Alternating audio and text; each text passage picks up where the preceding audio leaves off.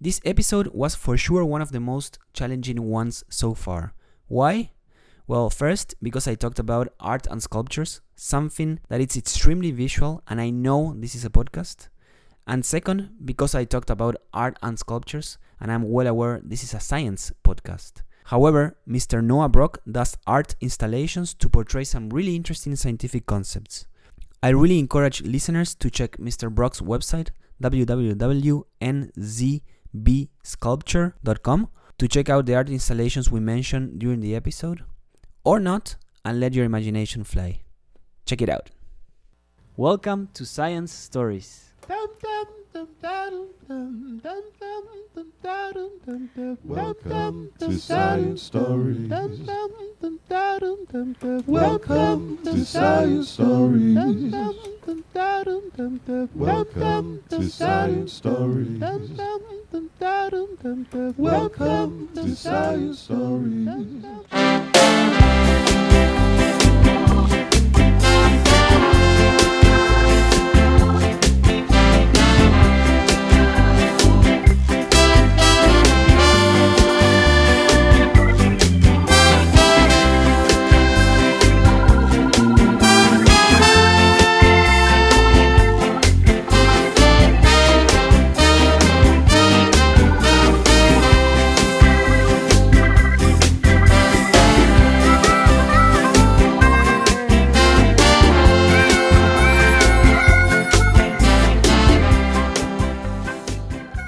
Alright, welcome everybody to a new episode of Science Stories.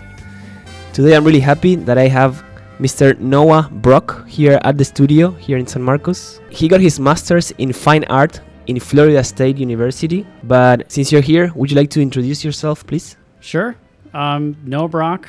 I'm currently the Makerspace Coordinator at the Alkek Library at Texas State, but my background is in creating artwork. I'm a sculptor. Yeah, I actually met Mister Brock at the Makerspace of the university, which is an amazing space, I have to say. It's out there, it's free for everybody that is affiliated with the university, and they have all sorts of machines. We're going to talk about that later on. But do you mind if I ask you, what is art? Sure. uh, I think art is anything. Art is whatever you want it to be.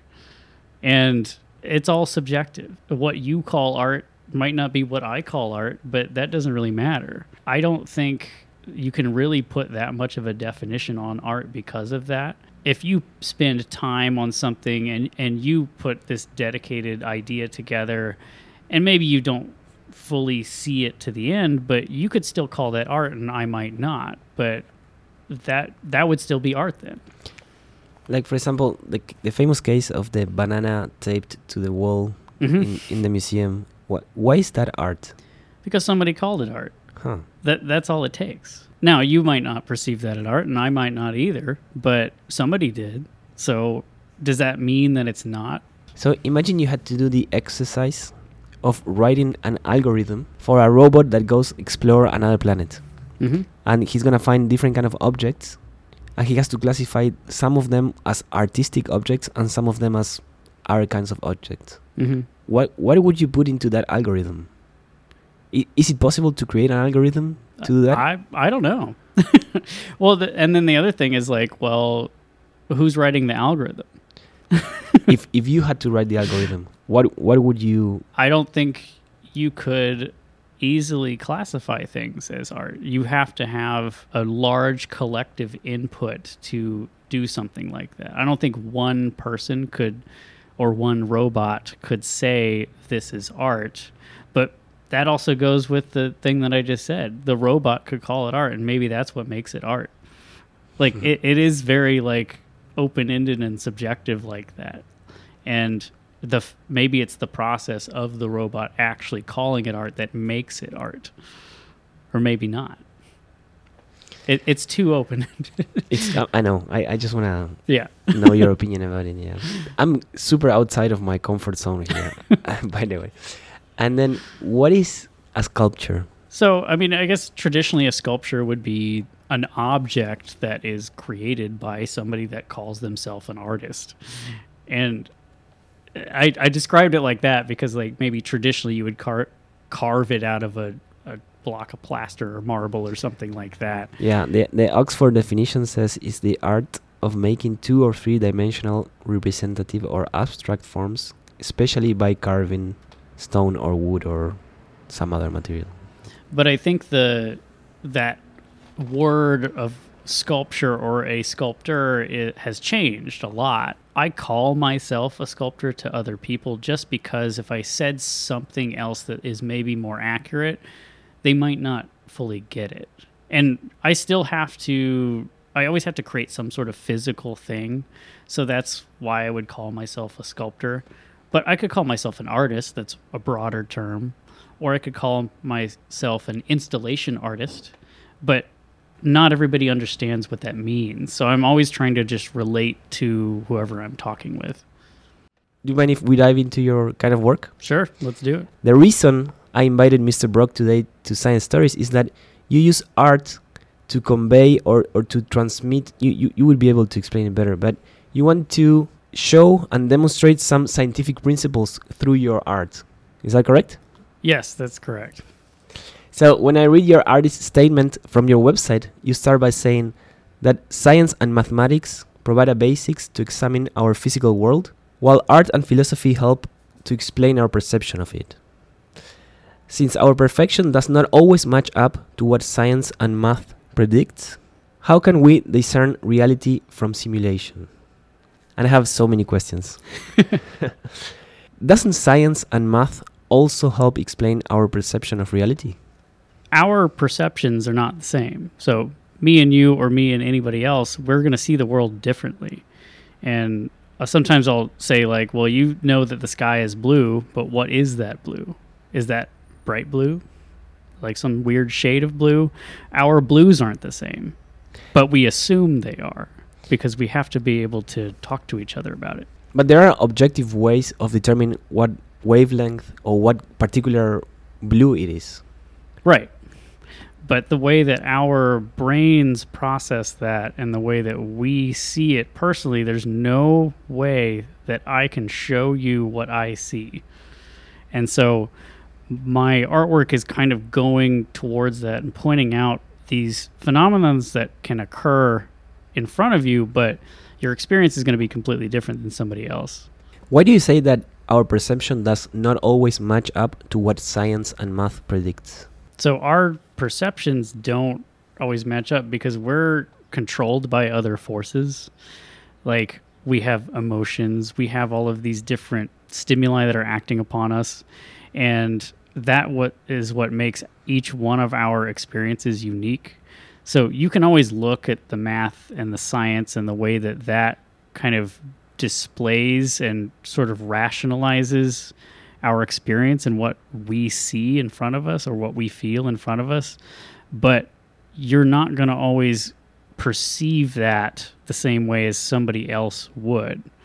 Like you can talk about like riding in a car at sixty miles per hour. One person might experience that as terrifying and another person might experience that as fun. So it's it's a completely different thing to them. I mean, yeah, I, I, I agree. But some, some there's something about about this phrase that is still... So our perception does, always, does not always match up to what science and math predict. Well, we, we as people can't always perceive certain things that science and math can explain. And there's different phenomena that can occur that even science and math haven't fully explained yet. So there's always this weird area in our perception when stuff like that happens. Yeah, there might be some way that those two fields can start to explain it, but they're kind of left open-ended. And I think that's where I, I get really interested in making some sort of artwork or art piece that kind of points at those types of things. Yeah, and we'll definitely talk about that because your your pieces are really... They definitely raise a lot of questions for different... Like, different impressions on different viewers, right? Would you, would you say that? Yes, definitely. Okay. Here, I noticed that you kind of left philosophy outside of science. Do you, do you not consider it a form of science, or...? I think that was more just for wording, okay. But it is a little different in my mind. It is a way to sort of talk about our perceptions more rationally and try to rationalize how our minds experience the world and how we fit into that, because you start getting into this weird area that is sometimes really difficult for us as people to even explain. It's like talking about different dimensions. So like we live in a three D world. Well, what about a fourth dimension? What is that? And but we it's hard for us to really understand what that is because we don't live in that. We don't know that. And so it's only ever just talked about and you can't experience it. So philosophy is, like, in my eyes, a way to kind of explain what we experience and what we see and the way that we interact. And there's all of these different things that come together, and it kind of fills this gap in. And yeah, it's still definitely towards like more a type of scientific field, but there's not as many ways to state things as facts. And I think that's where the big difference is for me. And I have to ask you this, because you say, how can we discern reality from simulation? And I'm sure everybody has heard or asked himself the question, do we live in a simulation? Right. What do you think? I don't know. And I don't know if we'll ever, ever know. H- how would you? Like, it could just be we're in this simulation that is just so well set up that you can't tell it from reality. But then what is reality? How do you even know what reality is? And it's because you're you're raised in what you call reality. It doesn't mean it is, but you trust that it is because that's all that you know. And only when presented with an alternative like a simulation would you be able to compare it to that. But it's all relative. If you don't have that comparison, then you never know. But then does it even matter? I, I was gonna I, I so I looked a little bit the scientific literature, if there was any article, scientific article, that tried to prove or dif- disprove whether we're living in a simulation or not. And there's one piece in two thousand three, I think it is, that it's kind of th- the only one I could find. And he never says, he never provides an answer, of course. He just discusses the probability, whether we can, like, certain things can need to happen for us to be part of a simulation. And one of them is that humans have evolved to such a state that we are already simulating other forms of life. Mm-hmm. And by probability, species would go extinct before you reach that state. Therefore, it's unlikely that that happens. And if it that hap- if that happens... it's unlikely that they're gonna simulate past forms of their own life. Yeah. So he never he never says, no, we're not living in a simulation, but he he says it's really unlikely. And then another other scientific articles that were not uh, published in peer-reviewed articles, just scientific pieces written by, by scientists, but mm-hmm. not in, in peer review. Scientists, they say, some say it's fifty-fifty, some say it's no, some say it's yes. So definitely there's no consensus within the scientific community whether we're living in a simulation or not. Right. And I mean, that's intriguing to me, but I mean, there's plenty of different things in the world that exist that point out these things, like tons of movies, like the whole Matrix series is all about that. And I think when that came out, then it kind of opened a lot of people's eyes, like, oh, maybe this is what we're doing. We don't really know, but I mean, it, they, They leave a lot of stuff out of that kind of thing. if if you knew for sure that we were living in a simulation, would that change your life in any way? I don't know. I mean, I think it would change, for me personally, maybe not. And I think it's maybe just about, like, are you happy with where you are? And if you learn, oh, somebody's been pulling the strings the whole time and you're not happy how you are, well, yeah, you're probably going to start making drastic changes, because you realize you might try to be getting out of that simulation. But you only know that simulation then, so how do you change it? And th- it gets into like a really weird, mind-bending area. I had this conversation with a friend, and we kind of both agreed that since the actions within this simulation, whether we're living in a simulation or not, but imagine we're living in a simulation, since the actions that we do in the simulation have consequences also in the simulation, it's the same, right? I mean, right. It, it doesn't matter. It doesn't. It, it shouldn't matter. Right. The simulation is your world. Exactly. So you don't know anything outside of that. Yeah. It's like you're going to be born again into some other area, and you're completely lost then. So that would be scary. That would your fear of the unknown is going to happen, and you're just not going to know what to do. Okay, do you mind if we go through your latest pieces of art and you talk us through the scientific um, concepts you want to convey? Yeah, let's okay. do it. I really like your, your installation that is called Unseen Presence. Is, is it okay to name it installation? Yeah, okay. yeah, because it's definitely not there anymore. Okay, because it, it was temp- a temporary right. piece, kind of. Do, do you mind describing what it was? Sure. Um, Unseen Presence was uh, installation at this place called Lichgate in Tallahassee, Florida, and it was a way to show the presence of this massively old oak tree that was on the site. And the only, the main reason why people went to this site was to see this oak tree, and it involved creating rings of bahia hay around the tree, and I ended up spacing them using a Fibonacci sequence working outward from the trunk of the tree all the way out. And, and we're talking like a pretty massive tree. This tree is something like three hundred something feet in diameter at the the widest part of the branches. And most people know that trees are usually just as big underground, so there's half of that that you can't see, but it was more about the kind of aura or ambiance that you get on this site when you go there. It's not just, oh, there's this really big old tree. You feel something else, and it's this other something that I was trying to convey. You mentioned the Fibonacci sequence. Can you tell us what the Fibonacci sequence is? So it's a mathematical sequence of numbers which is occurs naturally in nature. And you can see this in like spirals and shells, and a nautilus shell is always used as an example of that. But it's a repeating sequence that never ends, and it, it I forget what it actually is. It's one, one, two, three, five, eight, thirteen, twenty-one, and and it goes goes on to right. infinitely.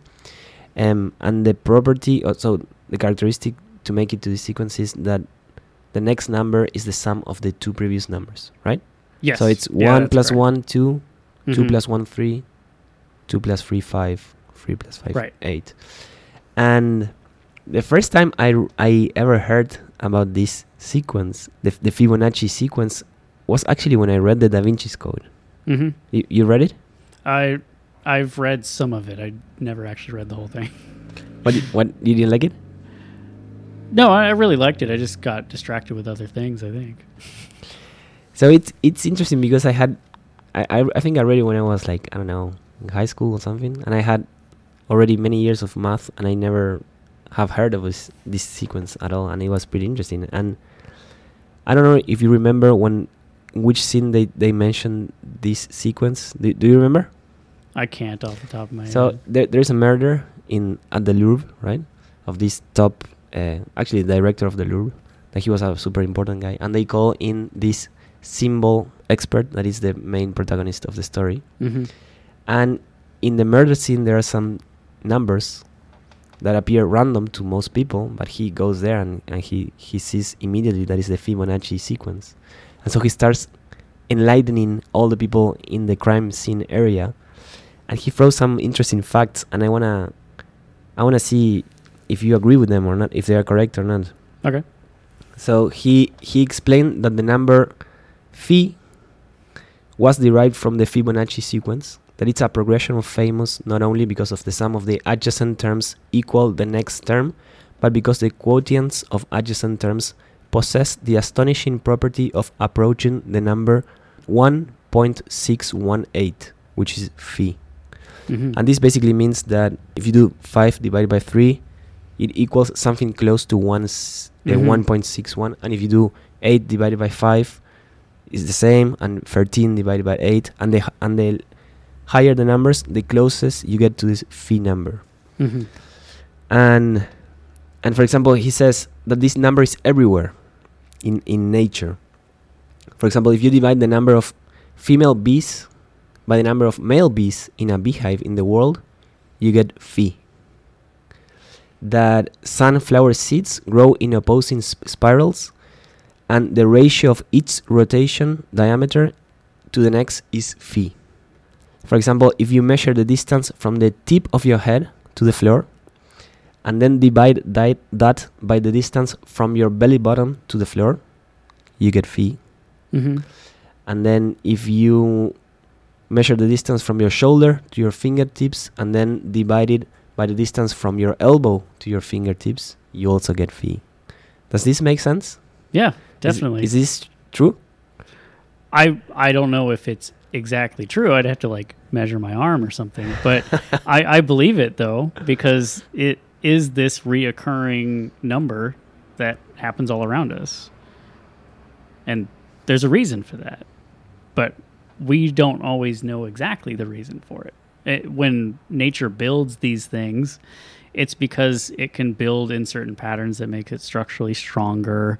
Uh, there's a bunch of different ways that it helps, but there's other stuff going on there. Like nature knows certain things that just happen intuitively, whereas like if you're trying to recreate nature, it gets a lot more challenging. You say when you describe the installation that we cannot accurately conclude the age of the tree. Do, do you say this because the models for determining tree age are not accurate, or because we would need to actually chop the tree to look at the rings inside the tree?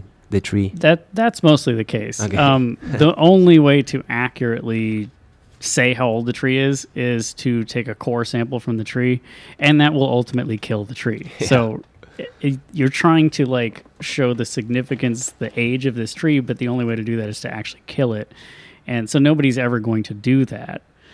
And yeah, you can use different models to sort of estimate an age range, but because it's nature, there's no one size fits all. There's no one way to determine all of that. They could look at like the whole span of the branches, they could look how wide the trunk is, they could look at how tall it is, and they could make a somewhat accurate guess. But I read accounts like when I was doing that whole installation of different old oak trees around at least the southeastern United States, and there's still ones up in South Carolina. I think there's one that they were estimating to be two thousand years old. Wow. And there's another one that had died somewhat recently, and they did core sample it afterwards, and they determined it was a whole lot older than they thought it was. Wow. So th- they still can't fully grasp that until you actually look at the science of it. Yeah, I actually went into kind of a rabbit hole, considering it, it was the first option of the question I asked you, that the models are not accurate enough. Mm-hmm. And I worked and I went and looked into the scientific literature, what it, what it said about the models we have for predicting the age of a tree based on the ring analysis. Mm-hmm. And again, there's no consensus of how accurate it can be. The, the um, there was kind of a review paper that says that if the tree is super old, it's more accurate, or if it's super young, it's more accurate. And then you have a period in the middle that is not so accurate, that the, the mm-hmm. accuracy of the model is is less. And this is because you don't know, so it depends whether the tree is shaded or not, and, and there's mm-hmm. a lot of environmental factors that you wouldn't you wouldn't be able to know precisely, and therefore your model will, will suffer for that. Right, and you'd have to know like what were the living conditions of the tree over its entire lifetime. Was there a drought this year? Was, was there torrential rain pours? Because that's going to affect the growth, and and you would, might be able to pinpoint that when you're looking at the rings in the tree if you take a core sample, but you would have to know what you're looking for. Yeah, and yeah, and you wouldn't want to kill the tree, right? um what about your your piece Entropy? So that piece um was an installation again, but it was based on like an object that I had created, and that whole piece started from the idea of being able to create an environment that shows entropy, which is the study of disorder in a system and how that system will slowly work work towards order. And so I had the idea that, well, I want to brighten a light the closer people get to it. And if you get too close, you're going to be blinded and you're going to want to back away. So eventually you will find a location in that installation space that's comfortable. And so now you've found that state of order in a disorderly system. Wow. That's that's so good. So interesting. Yeah, that's really good. Can you describe what the, so for the people that are listening, what the piece actually looked like? If you had to describe it, what what, what would you, somebody be seeing? So it was a, and it still exists, it's just in a crate somewhere right now, but um, it's a icosidodecahedron, which um, which means has hexagonal sides and triangular sides, and I'm trying to remember how many sides that actually was. I'd have to look it up again. Actually, all, all these arts uh, and pieces and installations that we're talking about are all in your website? Correct, yes. What is what is your website so people can check them out? Uh, Noah Z Brock dot com or N Z B sculpture dot com. Yeah, and I, I highly recommend people looking looking at them because it will yeah make you'll get more the visual sense. to yeah. go along with what I'm talking about. Yeah. So at some point when you approach the piece, the light goes out. Mm-hmm. And and this, you say, that represents entropy. Well, not necessarily when the light goes out. So what that was, the goal there was, if you get so close that you're willing to blind yourself, essentially, to get that close to almost touch it, the light turns out, which will then force you to move away. And then the light comes back on. And so you realize you hit this limit of how close you can get, because I ideally I would have a light that was so bright that it just completely blinds you, but that wasn't going to be possible. It it would be too expensive, and there's too too much power involved, and it, I also don't want to get buddy to get actually but, but hurt. uh, of course but why would you why, why would that be good for for what you were trying to say? Well, if it got so bright that it's like as bright as the sun, yeah, you're not going to look at it. You're not going to want to look at it. But some people would. So I have to think about, like, how how do people try to mess with this, or how do they break the system that I'm trying to create? And, yeah, ultimately they will at some point. But turning the light off was an easier solution, because then, okay, you're in a dark room now and you can't see anything. Your your eyes have been looking at this really bright thing, and now you can't see anything at all, no matter what. Like, only way you'd be able to see anything is if you kept your eyes closed the whole time. But then you wouldn't know that the light turned off. It could be also an interesting, and this is me mm-hmm. thinking out of the blue, an an interesting way of. So the piece is kind of shy in a way, right? When you when you get close to it, it turns the light off, and mm-hmm. you have to go away. It could be another way to represent being introvert or something. Yeah. Yeah, I never thought about it like that. But that's really interesting. Yeah. Mister Brock, we have to do a short break, and we'll be back after after a short break. Okay? Okay. We're listening to Science Stories. Science Stories. Science Stories. Science Stories. Science Stories. Science Stories.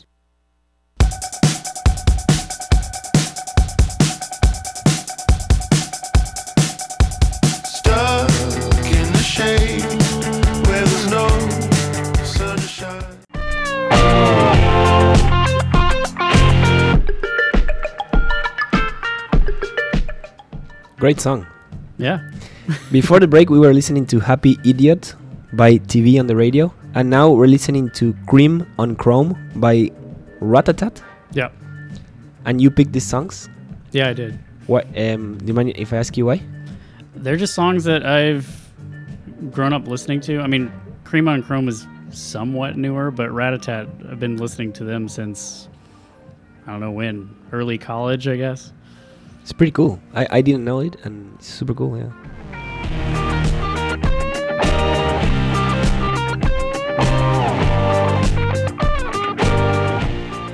All right. Can you tell us about your, your piece that is called Vitruvian Reflection, please?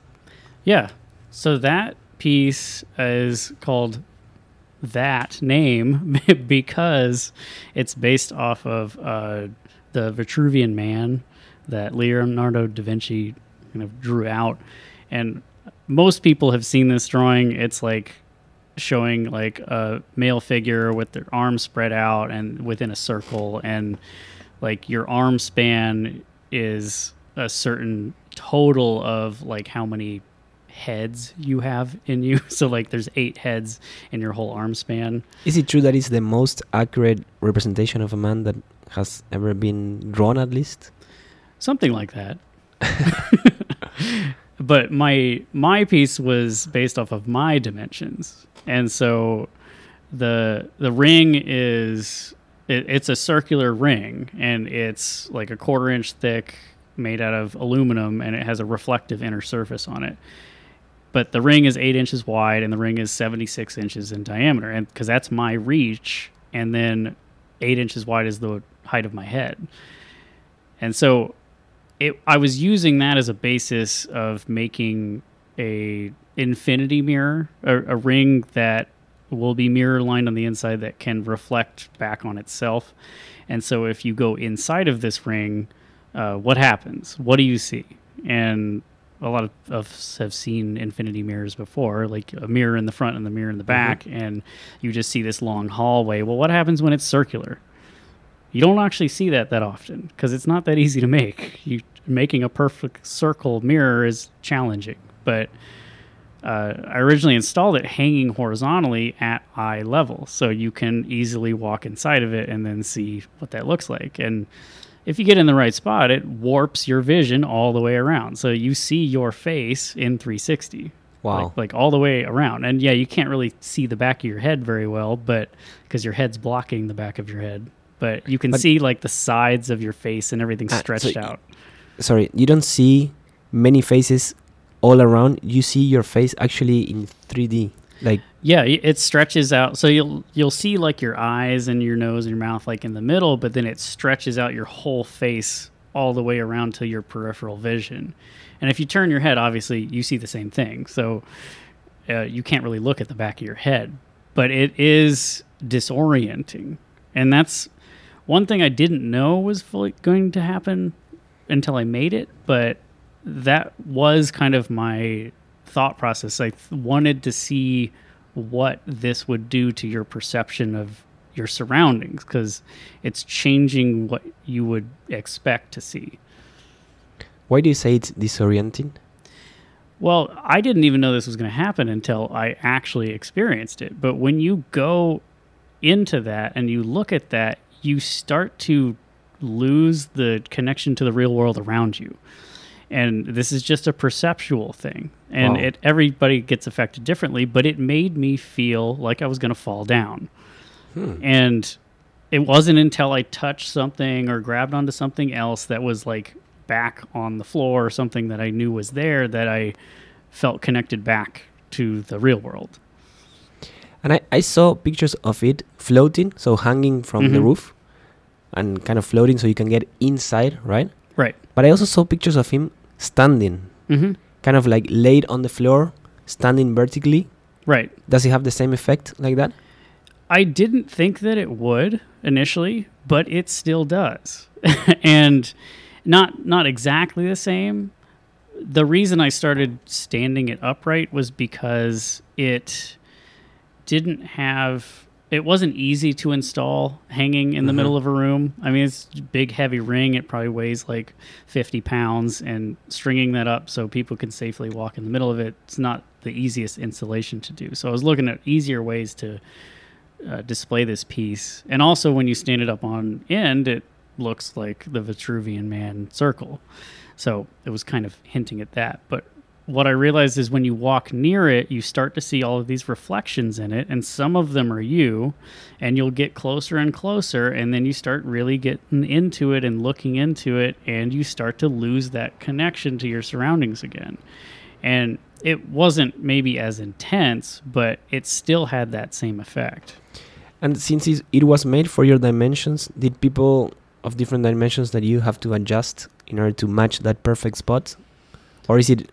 anybody that gets in there gets well, at least a sensation. I, I think all it takes is just getting your eye level close to the middle of it. And so you kind of have to lean over when it's standing mm-hmm. upright. And when it's a circle hanging, it doesn't really matter. You just need to get your eye level at that. So like when I installed it hanging, I think I put it at sixty inches from the floor to the middle of the ring. And yeah, there's plenty of people taller than that. And unfortunately, people shorter than that, it's hard for them to actually get up to that height. Hmm. But I'm also pretty short anyway, so I figured that was a good height to start with. What about your Horizons Between? So that was a installation that I actually only did once, and it, again, involved mirrors and light specifically. And I was trying to create an environment where there are all of these little things that start to pop up that you wouldn't notice initially. And it's kind of like when you go into a new space and you just sit there for a while and you start to analyze and look around, you start to notice more and more things that you might not have noticed like first time that you went in. Can can you describe what, what it, it looks like for like yeah. if you walk into a room and this installation is there, what would you see? So it's a almost completely dark room. The only light source is a spotlight up in the ceiling, and it's pointed down at a Mylar circular cone that's slowly rotating.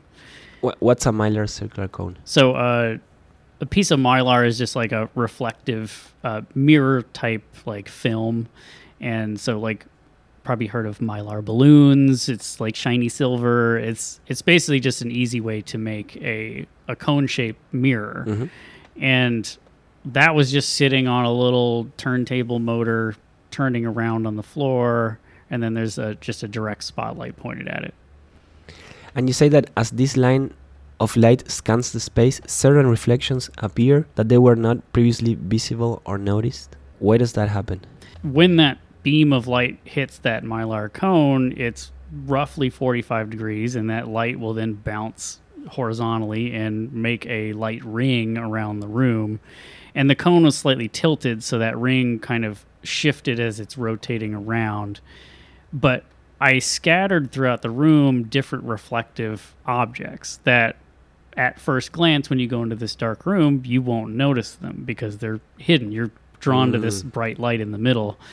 And the longer you stand in there, you start to notice these little things happening when that light ring around the room just barely skips by it. It'll cause another reflection to shoot across to the other side of the room or uh, any myriad of things. I put a whole bunch of different things in there. Like like what? Like little pieces of mirrors? Or? Yeah, I I used to take apart like projectors. There'd be huh. different prisms in there. Um, I had like some different concave mirrors that I would set up.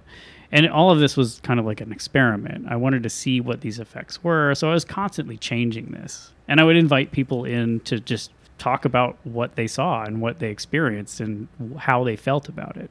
Do you have any experience that you actually re- remember? Something that stands out that somebody said?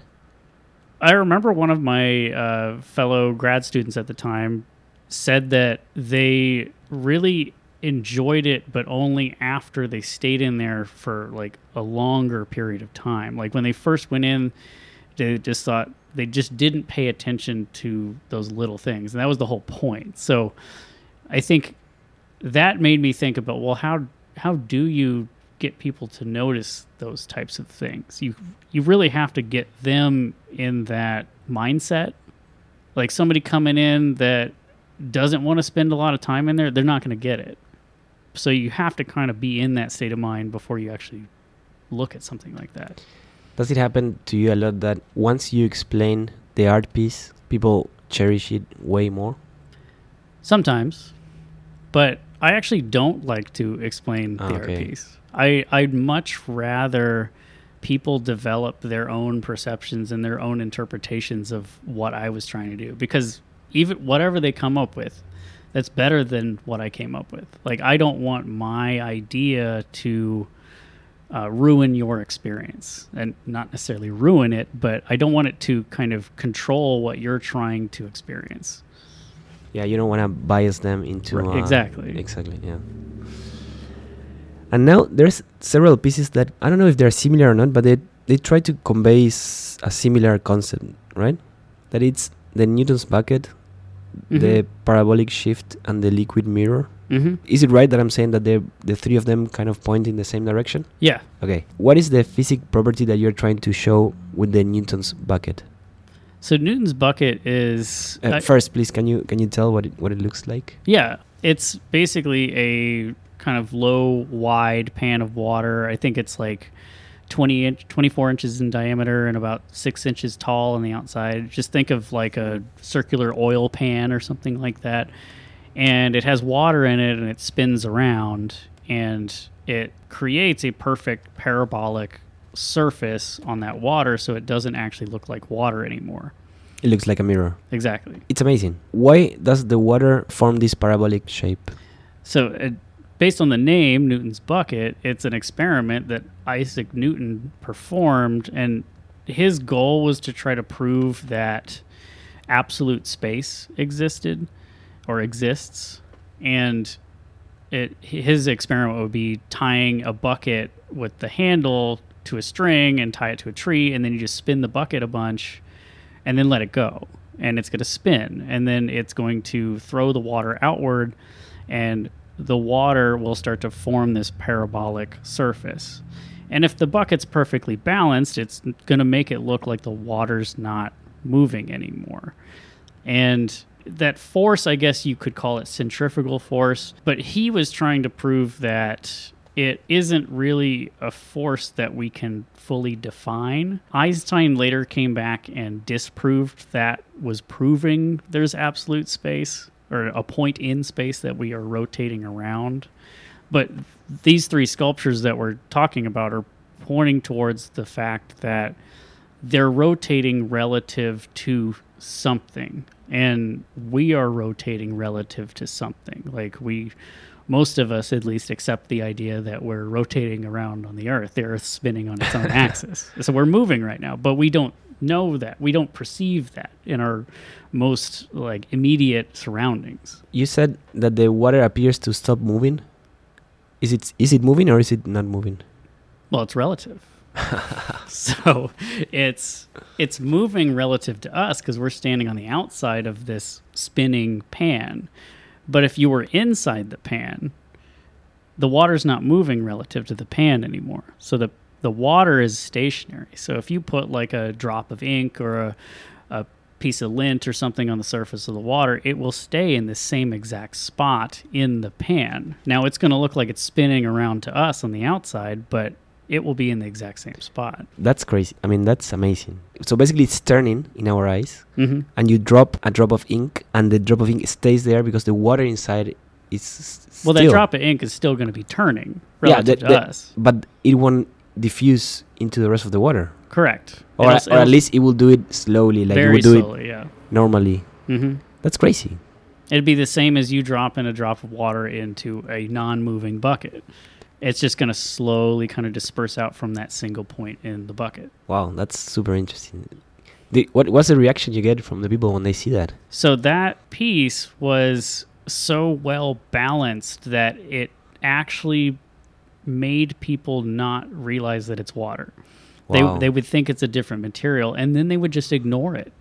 They they wouldn't even pay attention to the fact that it was spinning. They didn't think it was spinning. Because I tried to paint the pan and perfectly balance it so it it's an illusion. It looks like it's stationary. And so I I had this installed at Art Basel in uh, Miami, Florida, and I would start prompting people to touch the black part of it, which was the water, but they didn't know that.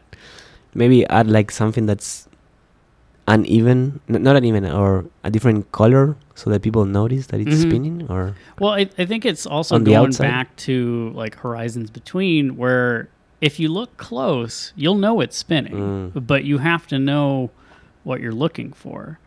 And it's not perfect balance. You can spot these things, but it's also about like just your attention to it. You can walk in a room and just not notice that there's a piece of gum on the floor and step on the piece of gum. Mm-hmm. Like, everybody does this stuff. And the, the parabolic shift, do you agree if, if I say that it looks pretty similar to New, Newton's bucket, but it has a hole in the middle? Correct, yes. And yet, the water does not spill over the hole. Mm-hmm. Why does that happen? So it's because that water is thrown outward and it's in the same spot in the pan. So the parabolic shift is like a four foot diameter with a twenty inch hole in the middle. And so same exact concept as Newton's bucket. It's just larger, but I've added this extra variable to kind of, again, point at this phenomenon that occurs that we don't always experience in nature. Like, you wouldn't see this perfectly happening in nature, but it can occur. And then you start to see this material that you never thought possible could do something like that. And it stays in that pan and not run down the middle because it's being thrown outward with this centrifugal force. And for people to imagine, you have the outside walls of this pan, mm-hmm. that it, they are higher than the inside walls of the hole inside of the pan. Mm-hmm. And the water seems to align itself from the small wall to the tall wall, right? Right. And it doesn't go into the hole. Yeah, and I, I had to get the speed of the whole pan spot on based on the amount of water in the pan, because I was trying to make this perfect curve from that whole edge up to the outer edge. And yeah, if I spun it too fast, the water's flying out the outside, yeah. or if I turn it too slow, it's going to drain into the middle. Amazing, super interesting. And finally, the, the liquid mirror. So that piece was just an even larger version of Newton's bucket and parabolic shift.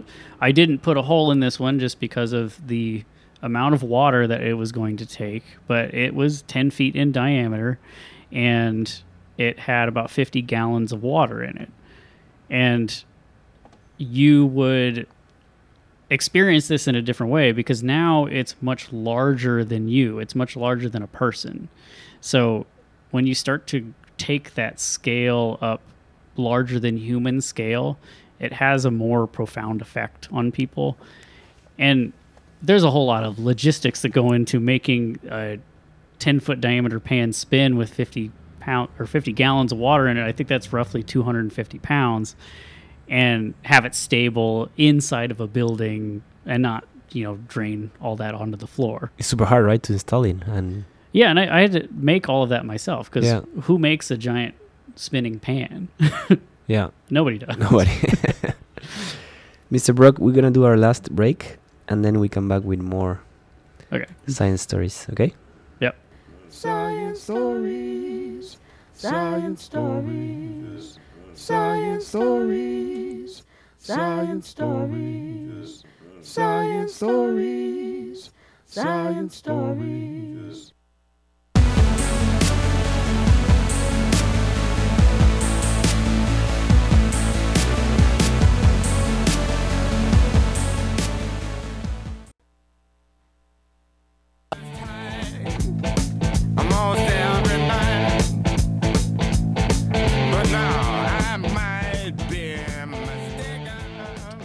All right, so now I have a little bit more of general questions mm-hmm. regarding your art. And I'm kind of looking for stories here, basically. Have you ever accidentally broken a piece before it's ready? Oh, yeah, that's happened plenty of times. Yeah? Like bad, like the day before or something like that? Uh, I've definitely had a lot of installation issues, like what we were just talking about, liquid mirror, when I was installing that. It, it took me a few days to install that, and the motor actually, I fried the motor that spins it. Oh. The Friday before the show opens or something like that. So I needed to get a replacement motor, and my original motor actually came from a treadmill that I took apart that I got for free. So how do I find a replacement motor? Well, I jumped on eBay, found the exact one, got it shipped, and it showed up in time, swapped it in, and it worked. But did you buy the motor, or you, did you have to buy another treadmill? I bought another motor, but it, w- ah, okay. it was from a treadmill. Okay. Somebody had pulled it off and put it on eBay. Wow. But you pulled it off? Yeah. Nice. Have you ever broken a piece on purpose? Yeah. There's definitely been things that I've made that I didn't like, or didn't like the outcome of it. And I did that a lot when I was doing like metal casting, because the actual piece that I made was actually still usable material. So I would break it up and melt it back down and turn it into something else. And what's the funniest thing you've heard about your work. You know, when, when you walk into the exhibition and people don't know you're the artist and you're just there hanging out and listening what people say and watching people's reaction? I, I think it's always interesting to be like that fly on the wall and just hear how people perceive it, especially people that are not readily exposed to, to art, because I, I think that is more interesting to me. And I remember when I would install the Entropy piece, people would always be trying to figure out how to trick it, how to like make it not work. And usually they'd find some combination of movements that would just like make it not react as fast or something. But they'd be trying to figure out wh- how it worked. And they'd have all sorts of crazy ideas and like... um, but that wasn't the point of it, but maybe that was their experience. Maybe they really enjoyed trying to figure that out. Have you ever seen someone messing with one of your pieces? Yeah, definitely. And? Well, it if I was there, I would usually go over and say, hey, don't touch that or something like that. But I I always have to think about, like, how is somebody going to mess with this? And if it's installed in, like, an art gallery, there's usually this kind of unspoken rule that you don't touch the stuff. But I've also made stuff that you're supposed to touch. And then it's the opposite. How do you get people to touch it? Because they're afraid to. But for the most part, I try to think of those things and and make them people-proof somehow. Nowadays, you work at the Makerspace space mm-hmm. from Texas State University. And... among the many machines that are available there, there is one that it's a water jet cutter. Mm-hmm. How come water can cut through almost anything? So that is actually not true. Okay. the the water jet, water can cut through some materials. It just depends on how dense it is. Or if you've ever used like a pressure washer before to clean a sidewalk, something like that, you can see it starts taking off little bits of the sidewalk. Okay, but this machine can cut metal. Right. So how how is water able to cut metal? So how, how does the just, machine work? Just high pressure. And so it actually uses a garnet abrasive, and that abrasive is actually what does the cutting. The water is just the propellant for the abrasive. So uh, the one that we have pressurizes water at about thirty thousand P S I, and it pulls that garnet stone, it's like sand, into the water stream and then pushes that through the material. And it's like rapid erosion. That's what happens on the beach, like when rocks wear down. And that will um, cut any material, doesn't matter what it is. What's the abrasive agent at the beach? Um, just time and uh, waves, water, moving stuff around. So it is actually similar. But what's in the water that's abrasive? Well, it might be other abrasive things. It could be already crushed rock, like okay. sand moving around, or it could be actual rocks. So two rocks rubbing against each other, they'll wear down over time. It just takes a lot more time. And I guess you've been there for a long time and you've seen many, many projects. Mm-hmm. Do you have any projects that blew your mind? There was this one student that had in his head that he was going to make a remote controlled sailboat, and he did. And, I mean, he was an engineering student, so he definitely had some background in figuring out construction techniques and whatnot. But this was outside of school. He just wanted to make this. And he built a two-scale, forty-five inch long sailboat. I think it was a three-mast, and he built it the same way you would build a full-size sailboat. So he built ribs, and he cut all of the pieces for those ribs on the laser cutters, and he stripped did it with wood strips, fiberglass the hull. Um, some of this he did outside of the space, but he built the whole control system for it using radio control, so he can control the rudders, and uh, even three D printed the keel, which he then ended up casting with lead outside of the space. But he was able to prototype these things in the space. Wow. Amazing, right? Yeah, and it's like, well, I don't even think I could do that. And not necessarily that I would want to, but he just had this drive to complete this whole project, and I think it took him over a year to do it, but he completed it, and he sent me a video of him sailing it around a lake. Wow, that's cool. That's really cool. And a funny project or something that was extremely weird? Uh, there was somebody that was actually printing a... Well, there's, there's been a whole lot of uh, different, like, cosplay stuff, like costumes for different things, like anything that's ever in pop culture always ends up in the makerspace.